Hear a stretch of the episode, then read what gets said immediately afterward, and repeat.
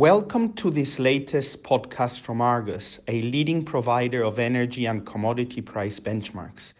We track and discuss the prices that create our world. The date is 24 September 2019.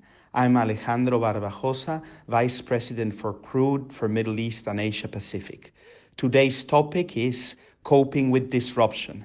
Saudi supply shock rattles Asian crude markets. After a decade of oil supply diversification across Asia, driven by growth in Russian, US, and other Atlantic basin crude exports, security of supply is coming back with a vengeance. Attacks on Saudi oil infrastructure in mid September temporarily idled more than half the kingdom's production, raising supply concerns around what had been considered the world's most stable source of oil. Refiners in China, Japan, South Korea, and India, the four largest oil consumers in Asia, are scrambling to secure cargoes to compensate for potential losses in Saudi volumes or changes in crude quality as national oil company Aramco reshuffles stockpiles and shipments to meet contracted volumes. This has triggered a sharp reaction in the value of those grades that best serve as replacements for Arab Light and Arab Extra Light, the two Saudi streams that were directly affected by the disruption. The most obvious and immediately available replacement for the lighter Saudi grades on the spot market is Abu Dhabi Murban crude, which was bid up to the strongest premiums in six years as participants snatched cargoes when markets opened following the attacks. The disruption came just at the peak of activity in the monthly trading cycle for crude in Asia.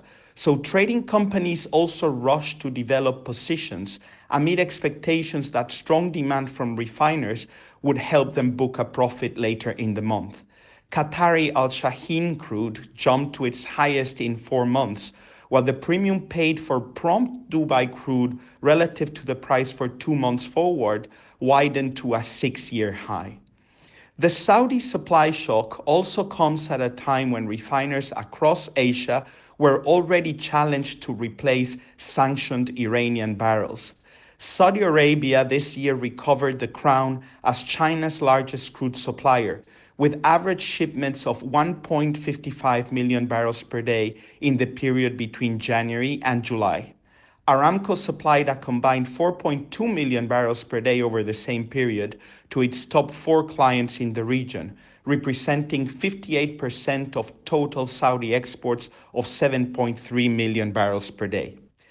While Japan and South Korea typically rely on Saudi Arabia for about 30 to 40% of their crude imports, and China and India by 15 to 20% of their crude from the kingdom, surging crude production and exports from the Americas have tempered the severity of the disruption.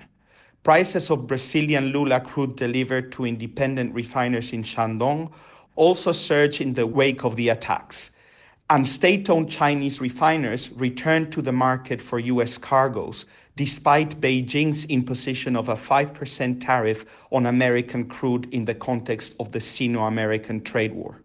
Sri Lanka debuted as the latest Asian buyer of US crude, seeking a WTI cargo for December, a suitable replacement for Murban, while India and Taiwan also issued tenders with options to buy US crude after the Saudi attacks. So far this year, the price of WTI Houston crude of Permian quality delivered to Northeast Asia has on average been almost 90 cents a barrel lower than the equivalent price for Murban crude delivered to the same region. Argus data for crude delivered to Northeast Asia show. Middle East crude values receded after the Saudi energy minister and the head of Aramco outlined plans for a return to pre attacks production levels as early as October. But prices of Russian grades that typically start trading later in the month still surge to multi year highs amid strong demand from refiners and trading companies across the region. Russian ESPO blend premiums to Dubai hit a six year high, while Sokol differentials reached their highest level in five years. In another sign of the far reaching implications of the supply shock, Saudi state owned Aramco Trading will for the first time buy Kuwaiti export crude to supply Aramco affiliated refineries in Northeast Asia. And this may not be the last of surprises that the market throws at us as the reverberations of the world's largest supply disruption trickle down global physical crude chains.